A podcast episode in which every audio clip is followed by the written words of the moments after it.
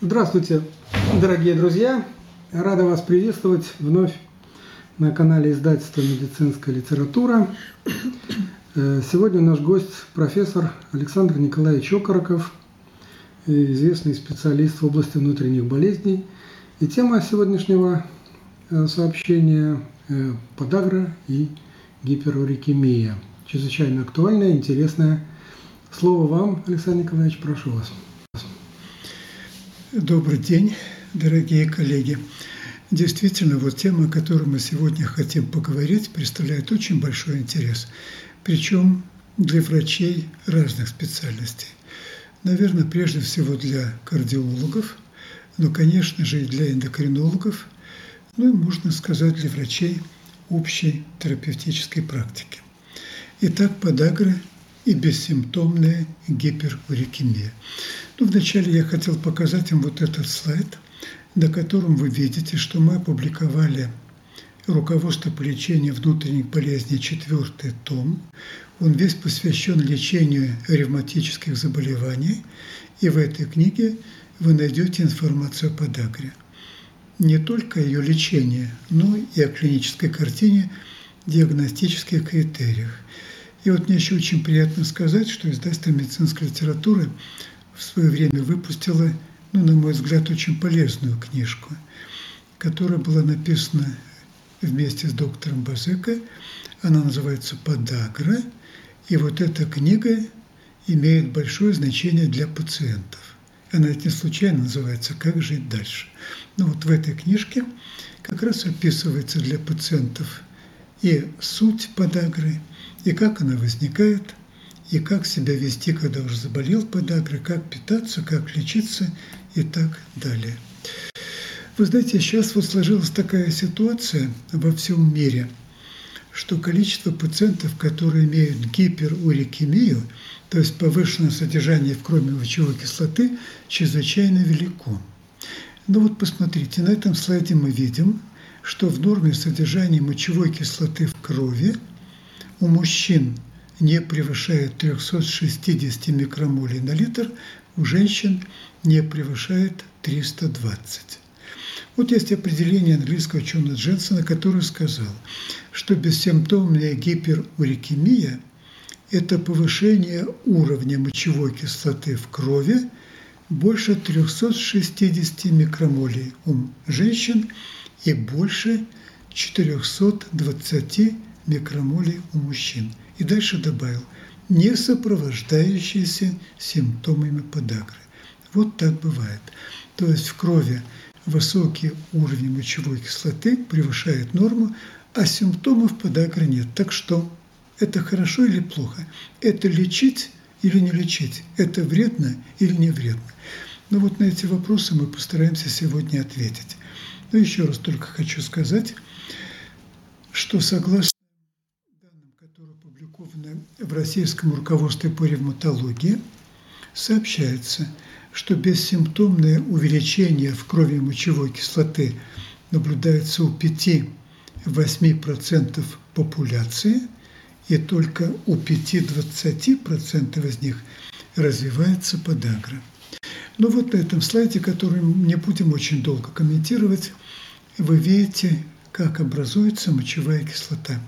Здесь мы это показали. Метаболизм пуринов и образование мочевой кислоты. Позвольте, я не буду его детально комментировать от начала до конца. В конце концов, вы это увидите на экране, это можно сфотографировать. Это не представляет чего-то нового, но тут есть одна деталь. Вот на эту особенность я хочу обратить внимание. Вот посмотрите, конечный этап образования мочевой кислоты. Что мы видим? Гипоксантин под влиянием фермента ксантин оксидаза превращается в ксантин. А дальше? А дальше ксантин и опять же под влиянием фермента ксантин оксидаза превращается в мочевую кислоту. Вот зачем я этот фермент несколько раз назвал ксантин оксидаза. Дело заключается в том, что когда имеет место какой-то выраженный воспалительный процесс или даже явного воспаления нет, но количество провоспалительных цитокинов очень велико, вот эти провоспалительные цитокины, и в частности знаменитый фактор некроза опухоли альфа, как раз активируют ксантиноксидазу и способствуют образованию мочевой кислоты. И обратите внимание еще на один интересный момент. Вот видите, образовалась мочевая кислота.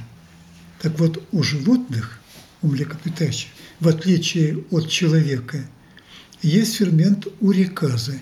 И дальше произойдет следующее. Под влиянием фермента мочевая кислота дальше будет трансформироваться в аллантаин, а у него высокая растворимость, и он в тканях и суставах не откладывается. А вот у человека этого фермента нет. Вот получается как-то не очень в этом плане. Далеко зашла эволюция. Да, совершенно верно. Ну вот. Возникает вопрос, а чего может повыситься содержание в крови мочевой кислоты? Ну, логично обсуждать, что с одной стороны, потому что происходит усиленное ее образование, метаболизм, а с другой стороны, например, нарушено ее выделение почками. Так вот, хочу еще только заметить, что образование мочевой кислоты происходит в печени, даже в селезенке – и вот что самое удивительное, в эндотелии сосудов. Вот это тоже имеет очень большое значение. Я еще хотел показать вот этот слайд, который мы обозначили таким образом от бессимптомной гиперурикемии к подагре. Это означает, что если гиперурикемия есть, и особенно когда она велика, вот ничего с ней не делать – ну, знаете, как вот пациенты рассуждают. Не болит, значит здоров, и нечего к доктору ходить. Вот так и бывает. Бессимптомная гиперлейкемия многие годы, а потом острая форма подагры, а потом повторяющаяся дерматирующая подагра, а потом прогрессирующая подагра, и самое главное, возрастают кардиоваскулярные риски. Вот на это надо обращать внимание.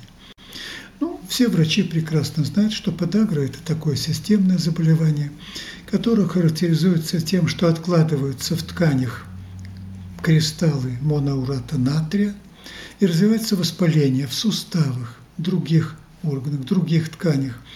Ну вот. И кроме того, появляются многочисленные тофусы, о них я потом скажу. Ну вот.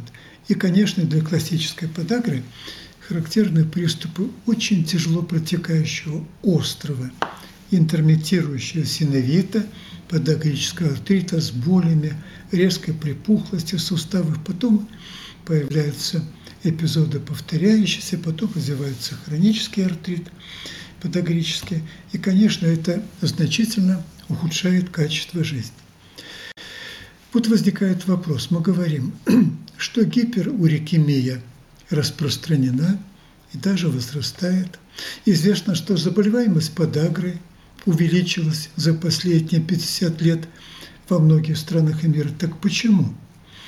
А вот потом оказывается, что развитие гиперурикемии, как вы видите, способствует ожирение, метаболический синдром, диабет второго типа, артериальная гипертензия, высокий уровень холестерина триглицеридов в крови, хроническое заболевание почек и в то же время есть еще ряд лекарств, которые повышают содержание мочевой кислоты в крови. И что интересно, с другой стороны, вот эти же заболевания, которые я перечислил, сами способствуют повышению уровня мочевой кислоты. Вот и возникает такой замкнутый круг. Но я хочу обратить внимание, что тиазидные диуретики и малые дозы аспирина способствуют повышению мочевой кислоты. Но мы с вами знаем, какую огромную роль играют малые дозы аспирина в профилактике например, исходов летальных при инфаркте миокарда, мы знаем, что аспирин в малых дозах является компонентом лечения ишемической болезни сердца. Поэтому, конечно, вот это все чрезвычайно актуально. Ну и заметим, что мужчины болеют подагрой значительно чаще. Итак, мы сказали, что содержание мочевой кислоты в крови может быть повышено за счет метаболических процессов – и за счет нарушения выведения мочевой кислоты почками. Отсюда выделяют два типа подагры. Можно даже сказать три. Метаболический тип подагры когда происходит резкое повышение образования мочевой кислоты, затем тип, который связан с нарушением выделения мочевой кислоты, можно предполагать, что есть еще и, конечно, и сочетание. Уже я не буду утомлять очень ваше внимание. Вы, в конце концов, на слайде увидите, какие дефекты каких генов приводят к повышенному содержанию мочевой кислоты. Эти гены сейчас изучены, они располагаются преимущественно в пятой хромосоме, и, простите, в X-хромосоме, и когда у пациентов имеются какие-то там аномалии, происходит повышение активности ферментов, участвующих в образовании мочевой кислоты. Есть даже такой врожденный синдром Леша-Найхена. Это как раз вот при этом заболевании значительно нарушается, повышается образование мочевой кислоты, развивается подагра, умственная осталость, хориатоз, такой агрессивность. Ну, это один из вариантов генетических дефектов. И, наконец, есть метаболический тип подагры, который мы называем вторичная гиперурикемия. Вот это имеет огромное значение. Это значит, есть ряд заболеваний, при которых мочевая кислота повышается. Это, конечно, очень страшная опасная болезнь. Гемобластозы, лейкозы, меломная болезнь. Это полицитемия, гипернефромы. Это различные виды патологии гемоглобина – гемоглобинопатия, врожденный гемолиз, B12-дефицитная анемия, даже гиперпаратиреоз, некоторые системные болезни соединительной ткани, красная волчанка, системная скардемия, псориаз. И, наконец, есть люди, которые употребляют мясо очень много. Ну, вы знаете, вот такая точка зрения существует иногда. Что ты за мужчина, если три раза в день мясо не ешь? и того же придерживаются порой их жены. Ну вот. И, наконец, самыми такими вот частыми причинами являются ожирение и метаболический синдром. Ну, а гипоэкскреторный тип, тип, который обусловлен нарушением выделения с мочой мочевой кислоты, он возникает при хронической почечной недостаточности, при тубулоинцитальных нефритах – при кетоацидозах, поликистозах почек, гипотереозе есть еще симптом или синдром Бартера, где есть врожденное нарушение функции почечных канальцев, стения, безвожни и так далее. И смешанный тип, сочетающий гипоэкскреторный и метаболический. Ну вот я таким образом о факторах риска подагры в целом сказал – это значит гиперурикемия. Почему? Ну, может быть, мы говорили о генетических факторах, мы с вами сказали, о социально-экономических факторах, ожирение, возраст, пол – это понятно. Но знаете, вот иногда трудно в это поверить, но остеоартрит, который с возрастом, я бы сказал, развивается практически почти у всех людей, он тоже предрасполагает к подагре. Вот это странно. Но, тем не менее, это так. Ну, вот. Ну, мы уже сказали, избыточная масса тела, характер питания, то есть когда пациент с пищей употребляет большое количество пуринов. Это красное мясо, это ракообразные. И, кстати, хочу сказать, что есть ряд напитков сладких, приготовленных на фруктозе. Так вот, фруктоза значительно повышает содержание урата в крови. И, наконец, алкоголь и пиво. Вот. Это чрезвычайно вредные напитки, которые в огромной степени предрасполагают к развитию подагры. Вот. вот я хотел вам показать критерии метаболического синдрома. В Жантовиче я привел как раз российские критерии – на мой взгляд, они сформулированы более четко и правильно, даже чем международные.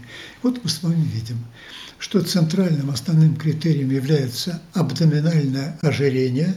Вот оно замечательно показано на слайде. Вот вы видите, здесь у пациента резкое увеличение живота, когда окружность талии у женщины более 80 сантиметров, уже у мужчин более 94 сантиметров. Но затем дополнительные критерии, вы их тоже видите здесь. Артериальная гипертензия, триглицериды больше, чем 1,7 миллимоля на литр, снижение холестерина липопротеина в низкой плотности и повышение холестерина липопротеина в низкой плотности, нарушена толерантность к глюкозе, нарушенная гликемия натощак или комбинированное нарушение гликемии. Ну, я не буду очень детально говорить, вы на слайде это четко можете посмотреть. Ну, вот перед вами, по-моему, интересная иллюстрация, где вы видите как раз вот абдоминальный тип ожирения. Вот перед вами пациентка с колоссальным ожирением. Это одна из пациенток, которую мы наблюдали. И вы видите, что здесь вот очень большой живот. Это, говорят, ожирение по типу яблока. Вот, кстати, на картине Девоса Триумф Бахуса вы как раз такое ожирение видите. А вот это ягодично-бедренное или геноидное ожирение, когда жир откладывается по типу груши, большей части в области, например, ягодиц, бедер, а не так выражено в области живота. Но это тоже плохое ожирение. Любое ожирение вредно, но оно менее плохое, если можно так сказать, по сравнению с абдоминальным. Таким примером является, например, замечательная работа Рубинса «Венера перед зеркалом». И существует еще смешанное ожирение. Ну вот вы видите, кстати, пациента, тоже нашего пациента. Это мальчик, которому всего только 18 лет. Вот у него такое страшное ожирение абдоминальное. У него уже высокий уровень крови мочевой кислоты. Я еще хотел обратить ваше внимание, что у него здесь вот в области шеи, а также там в подмышечных впадинах есть вот такие интересные изменения кожи.